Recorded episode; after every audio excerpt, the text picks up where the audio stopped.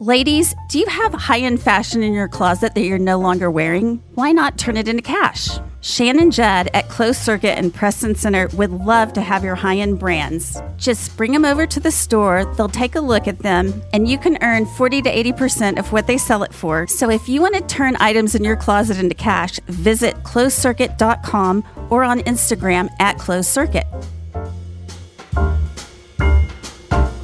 Welcome to the Bubble Lounge. I'm Nellie Shudo. And I'm Martha Jackson. And as you know, Texas women, we are known for big and beautiful hair. You all are. well, you've done a good job of. Well, I'm a child ju- of the 80s. you and me both. well, one of my favorite shows in the 80s was Charlie's Angels. My friends and I loved to play it whose show favorite show was that not? you know what I mean? If you were a young girl in the 70s and 80s, you had to you just that had to be your favorite. Well, of course because it was about about these beautiful women who were super strong and cool and badass. Exactly. I think that they were the perfect role models especially at that time because so many women on TV were just known for their beauty, but these mm-hmm. were also smart and strong and take down the criminals. Well, today we have on as our guest Alana Stewart, who is best friends with Farrah Fawcett, to talk about the Farrah Fawcett Foundation and an amazing event that's coming up in a couple weeks. It's coming up on October 20th at the Rustic, and the Farrah Fawcett Foundation has uh, started in Los Angeles, and it's been doing events there for many years. And they have decided to bring it to Dallas because we are one of the most philanthropic cities in the United States, mm-hmm. and also because Alana and Farrah are both, both Texans, Texas ladies. Well, as you know, Farrah Fawcett uh, was diagnosed in the early 2000s with cancer, and she ended up passing away from it a couple of years later. But she did a really great job of starting this foundation a couple of years before she passed away. And her best friend, Alana, who's on today, uh, became the CEO and has really grown it and made it what it is today. Well, and she also recorded a lot of these moments with Farrah. Right. Farrah wanted her to document everything. It started out as just being for her own use so she could remember everything that the, the doctor said. But then word got out about it and people really wanted to hear more and they ended up turning it into a documentary. And guys, you can come celebrate Farrah Fawcett and contribute to fighting against cancer by attending this great event. We'll tell you more about it. So let's bring on Alana Stewart to tell us all about the foundation and about the event. Alana, welcome to the show. Thank you. It's so nice to be here. Well, I've met you before. I met you in LA at an event for you know for this charity, and uh, just excited to have you here. And um, I guess we wanted to start by asking you a little bit about yourself. Well, what would you like to know? Well, you've been in the business for years in all kinds of ways. Tell us about that. Well, you know, I'm from Texas. Yes, I, I was. I was actually born in California. Then my mother brought me. We're, we're to all our whole family's Texas mm-hmm. from Texas, and I came here when I was 14 months old, back to my mother's hometown, a little town mm-hmm. called Nacogdoches, Texas. And um, I was raised there. I was raised in Nacogdoches and moved to Houston when I was older. Then went to high school there and then joined Trans Texas Airlines. I don't know if anybody remembers Trans Texas Airlines. That's Airlines. been a while. I do yeah, not. They, have been out of business for a long time. I was an airline stewardess for about six months. I was terrified of flying. I'd never been on an airplane before. We were too poor to fly. So uh, it was my first experience flying. And I saved up my money to move to New York and model. And I moved to New York um, when I was 19 and started modeling, and then ended up migrating out to California when I met my first husband. So that's how I got to California and spent so many years there. And your first husband was who?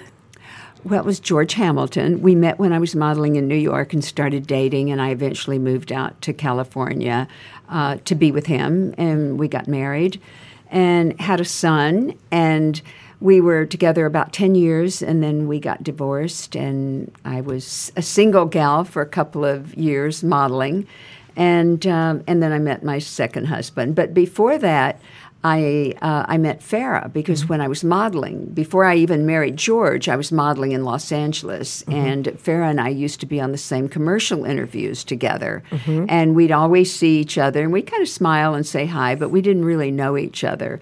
And so then Charlie's Angels happened and the red bathing suit, and she kind of shot to fame. And, and I ended up marrying George. And then years later, when I was married to my second husband, I know you're going to ask who that was, so I'm going to tell you Rod Stewart. I love it. so Rod and I were married, and I was pregnant with uh, my first child with him, uh, Kimberly, and we went to a party and. I met Farrah and Ryan again there. We sat with them at dinner, and she and I struck up our friendship then. And we talked about the modeling days and all the things that had happened to us since. And we became friends, and we've been friends for, we were friends about, I would say, 30, 35 years when, when Farrah passed away. Wow. Well, as somebody who absolutely adored her and worshiped her as a young girl, I am just so fascinated. I just think it's so amazing that you were able to cultivate a friendship with, with Farrah. Well, you know, she was such a Texas gal at heart. I mean, and, and so was I. And we had a lot of likes and dislikes that were very similar. And we loved to cook and we loved Southern food and we loved Tex Mex food. And, and we just became closer and closer through the years. And eventually we really became like sisters. Well, you're both really real people. In addition to your fame on the side, you're both very accessible people. Well, that was the great thing about Farrah. She was just like your girlfriend at in high school. Mm-hmm. You know, the the one you put your hair rollers in and and you know went to the shopping center with, and and that's the way she was, and that's kind of the fun that we had together. I mean, we would go down to the beach to to their beach house down there and spend the weekend alone. Just have like a girls weekend and get manicures and pedicures and read fashion magazines and you know just do like girl things. She she was fun. Everybody that knew Farrah well loved that fun nature that she had. She was always she was always just very real Mm-hmm. I've seen some interviews with her, and you're absolutely right. That's exactly how you would describe her. And she um, had a very artistic side to her, too, right? Yes, mm-hmm. she did. She started uh, at the University of Texas, and she was going to major in art, and she did major in art. And she, but Hollywood called. I think they discovered her after her first year in college, and she moved to California. She was a very, very talented artist uh, not only drawing and painting, but sculpting, mainly sculpting. Well, and as an actress too. I mean, I, rem- I remember The Burning Bed, which uh, to me was just such a beautiful performance by her. And I think a lot of people were surprised because of Charlie's Angels that she was such an artist. Well, I think people were surprised by that because that was her first really powerful, serious role. Mm-hmm. And before then, it'd been Charlie's Angels, and you know they were all more frivolous roles. Mm-hmm. And but she always wanted to be a serious actress. She wanted to be taken seriously in her art. But and then she went on to do many things, acting, obviously movies and TV shows and. Um, a lot of wonderful body of work that she had. But the thing that she loved about being an artist, and she continued to sculpt um, and to do her art all her life even until right before she died, because she felt that was the one thing that was totally hers, that mm-hmm. she could take something from start to finish and no one else had anything to do with it. No she agents, no managers, no. just her and, and she didn't sculpting. have to read somebody else's script or say their lines mm-hmm. or, you know, this was just her from start to finish. And I think that's why she loved her art so much. Well, other than modeling, where you guys met, uh, did you have other opportunities to work with her as an actress? Well, there were a couple of times where there was there was one she did the uh, small sacrifices mm-hmm. in Canada, and she had me come up and do one of the roles. Mm-hmm. And then when she went to Austin to do um, the substitute wife, uh, I went with her too and I did a small role there. I was down here here in Texas for about a week. Mm-hmm. So you and Farrah were really great friends, and then eventually you found out that she was sick. And how did she tell you? Well, first of all, Fair was the last person in the world you would expect to ever get cancer. I, I, don't know why I say that because that's the way I felt then. But you know, cancer doesn't pull any favorites. It doesn't as, discriminate. Is everybody knows, it's a real leveler. You mm-hmm. know, and I was in Germany actually at a at a clinic with my kids. Kind of a rejuvenation clinic, and they treated a lot of cancer patients there. And my daughter came into the room and she said, "Mom." Does Farrah have cancer? And I said, no. I said, she said, well, I just saw that online. I said, oh, that's that nonsense. You know, the National Enquirer is always printing some kind of BS. And I said, of course it's not true. But I had this kind of weird feeling, and I called her. And she came to the phone. It was a long time. She picked up the phone, and I said, Are you okay? Sorry, this is hard. And um, she started to cry. And Farrah never cried. You know, she was very strong. And she said, and I knew then when I, I and she said yes. And she told me about it. And she'd been diagnosed with anal cancer with a very large tumor. And they wanted to start radiation and chemo and everything right away.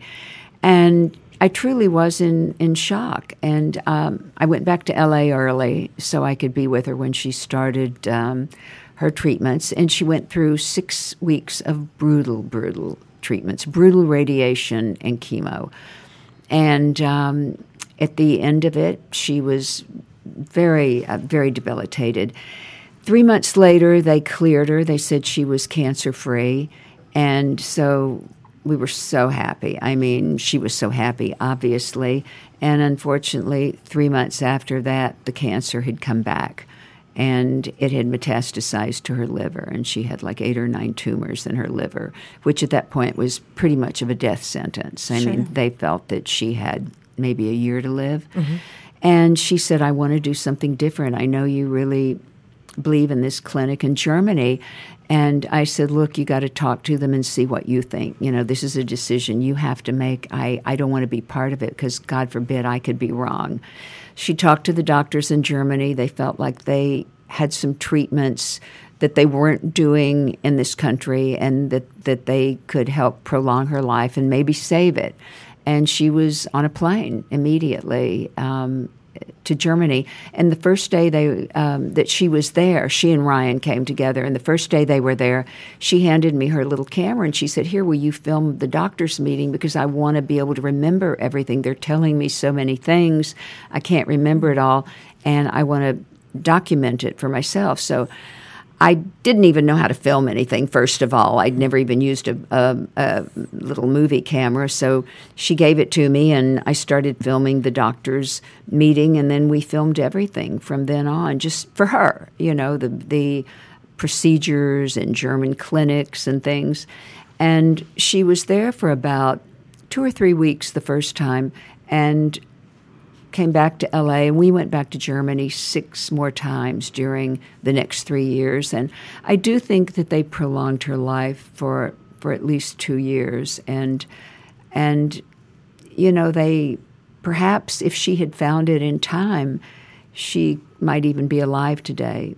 Well, and I, I find it fascinating that the Farrah Fawcett Foundation, Ural's foundation, uh, does focus on alternative solutions to cancer and clinical trials, et cetera, correct? Well, we we do that. We support cutting edge research. That's the mm-hmm. main part of our mission because that was the thing Farrah wanted to do. She felt there were so many cancers that were under researched, like anal Yes. cancer. But the other part of that is we do we also promote early detection, prevention, awareness because that's so important. That is key. As I said, Farrah might be alive today, but she had these symptoms and she ignored them because her mother was dying in Texas. And so she came back here and she was very focused on that. And um, she neglected herself because of the circumstances. And when she finally did go back to LA and go to the doctor, that's when she had stage four cancer. Wow.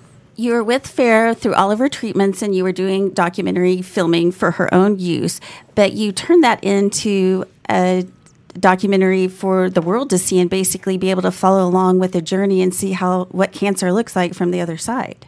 Well, really, basically, what happened was people in the business networks and things started hearing that we were doing this film because there had been something on Entertainment Tonight about it. Mm-hmm. And they started coming to Farrah and asking her, you know, if we could put together a documentary that they could air.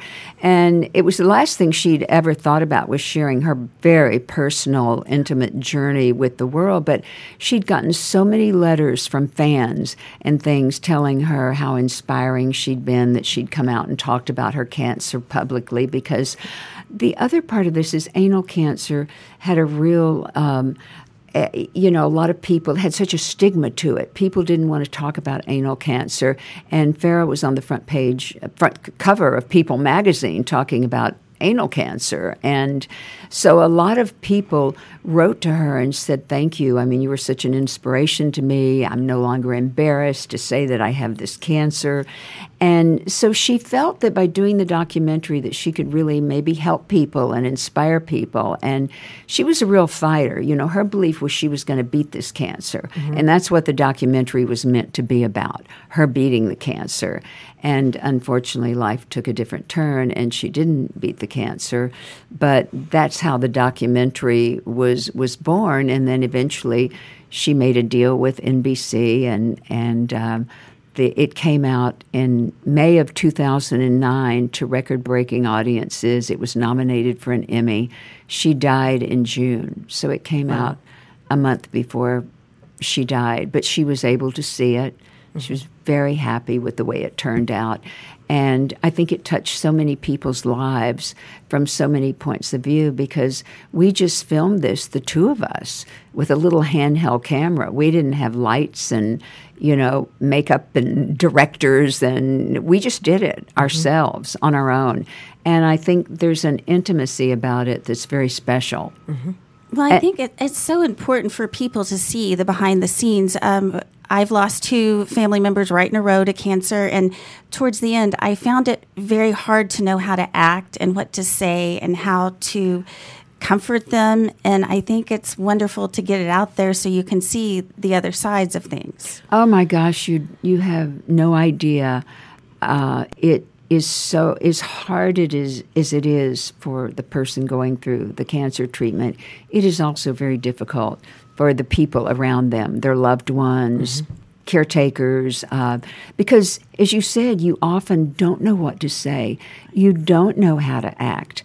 You know, I felt like I had to be very strong for her because she was very strong. You know, there were a few times where she would break down in tears and and even in those moments she'd say oh i'm so sorry i don't you know i don't mean to cry and i go are you crazy you're the strongest person i've i've ever met mm-hmm. and but you know, I wanted to go to my room and, and, and cry, which sometimes I did, but not in front of her. I was, you know, I had to remain strong and.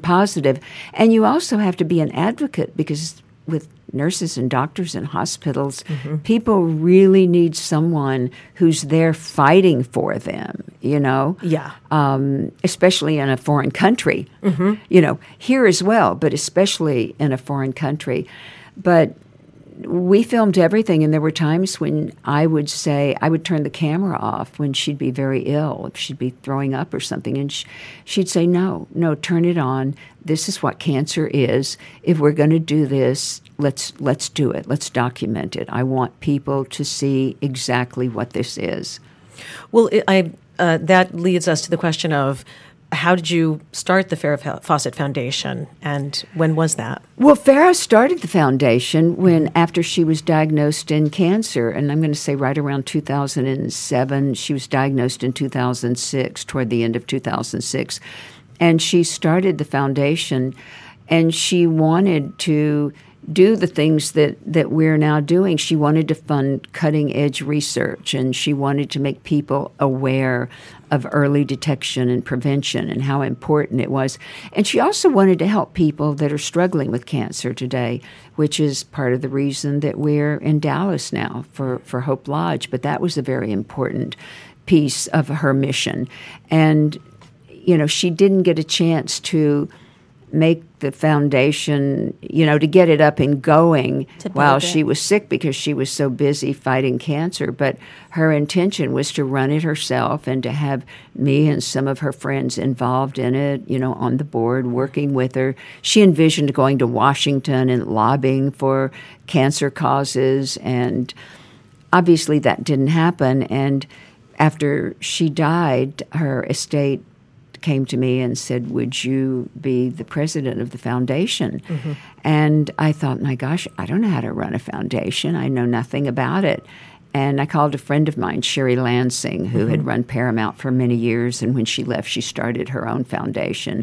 And she's one of the founders of Stand Up to Cancer, mm-hmm. along with Katie Couric and another group of women. And she said, "Yes, you can do this." She said, "You're smart. You'll you'll learn. You'll figure it out." And I did. Mm-hmm. You know, we got the proper people, attorneys and things, and learned all the rules and. And that was in 2009, and you know, here I am. Well, love that she was able to at least start it because most times a foundation isn't started until the person is no longer here. So I love that she had the vision and she could pass along to you what she wanted it to look like. And then her best friend takes it over and has grown it to what it is today. Well, that's why I feel it's so important to do the things that Farrah wanted to do. I mean, we talked a lot about the foundation. She was very passionate about it, and she knew what she wanted to do and how she wanted to help others and, and that type of thing. So I feel like today we are carrying out her mission. Mm-hmm. And as I said, it's not something I ever thought would end up being a, actually a career because it's a full time job, and and I love doing it because I feel like it's it's giving back and it's helping other people who are battling cancer because I saw up close. Up close and personal, what this disease is like, Well- and it's horrifying. Yeah, it is horrifying. And I've lost both my parents to cancer, and I so Oh, agree with you I'm about so an sorry. advocate. You know, having an advocate is so important. But um, I have a question for you. So you've held events in Los Angeles. Is Yes. Dallas your first satellite event? Uh, well, it's our first really big event. Yes, we. The reason we're in Dallas is is twofold. First of all, Farrah's a Texas gal, and people keep asking us when we're going to come to Texas and do something. But why Dallas? In 2016, we came here to do an event for Hope Lodge, and I have a friend, John Terlingo of Terlingo Cycle, and he actually brought it up to us. And he'd been a big supporter of Farrah's and done rides at his studio and things and sold T-shirts, Farrah T-shirts and things. Um, and so it was his idea to do this event here and to give the money to Hope Lodge. And Hope Lodge was in the process of being built then in 2016. And so we did. We came here and we did an event. And I'm going to say it was about maybe 50 people, something like that. Anyway, they raised $100,000 for, and they dedicated a room to Farrah and her name at Hope Lodge. So we were kind of we were kind of in on the very beginning with Hope Lodge. And when we decided to do an event in Texas we said well let's go back to Dallas because we mm-hmm. have a connection there. And so 50% of the funds will go to Hope Lodge and 50% will go to Stand Up to Cancer who are our scientific partners. So we kind of fill both parts of the mission we give to the research that we're doing with Stand Up to Cancer. We have a, a research team for HPV, um, head and neck cancers, and the other part will go to Hope Lodge to help people that are battling cancer today. So we have John to thank for bringing the event to Dallas, but let's get to the fun part and tell us about the event because I've been reading about it for weeks and I literally cannot wait for it to get here. Oh well, I'm really excited about it, and I, I a little bit nervous since it's our first big event in in Texas.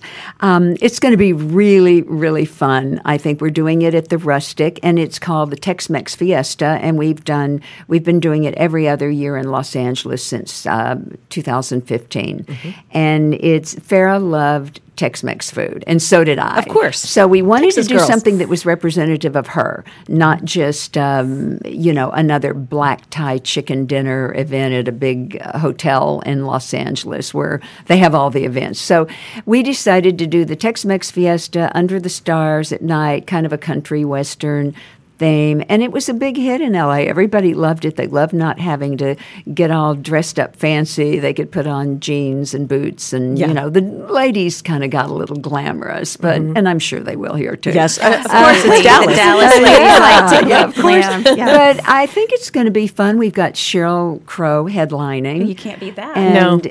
yeah, we might have a couple of surprise guests um, as well. And uh, my ex-husband George Hamilton is going to MC it.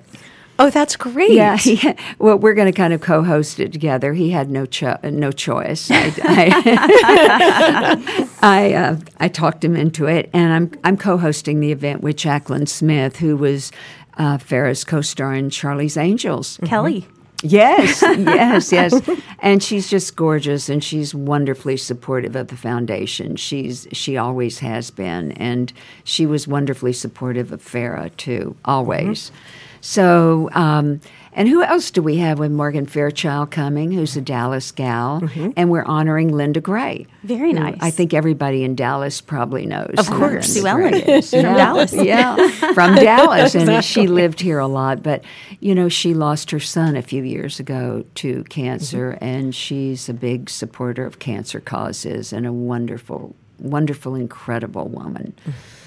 So I think it's going to be uh, a fun evening. So, Alana, the date and uh, where it's going to be, and how do people get tickets? October 20th at the Rustic, and go to our website, uh, www.thefarrahfawcettfoundation.org. Thefarrahfawcettfoundation.org. Perfect. And as always, I will include a link in the show notes for you guys. That would be fantastic, Yes. and I uh, hope to see everybody there. Well, thank you so much for joining us. It has been so fun and such a pleasure to hear you tell the story, and I appreciate everything you guys are doing, and I can't wait to get the word out. well, thank you so much. It's so nice to see both of you and to be here in Texas. Well, you two, you've done, you you were it was such a great interview, and also the work you're doing is so important. Thank you. Thank you so much. That's been another episode of the Bubble Lounge. I'm Martha Jackson. And I'm Nellie Shudo, and we'll catch you next time.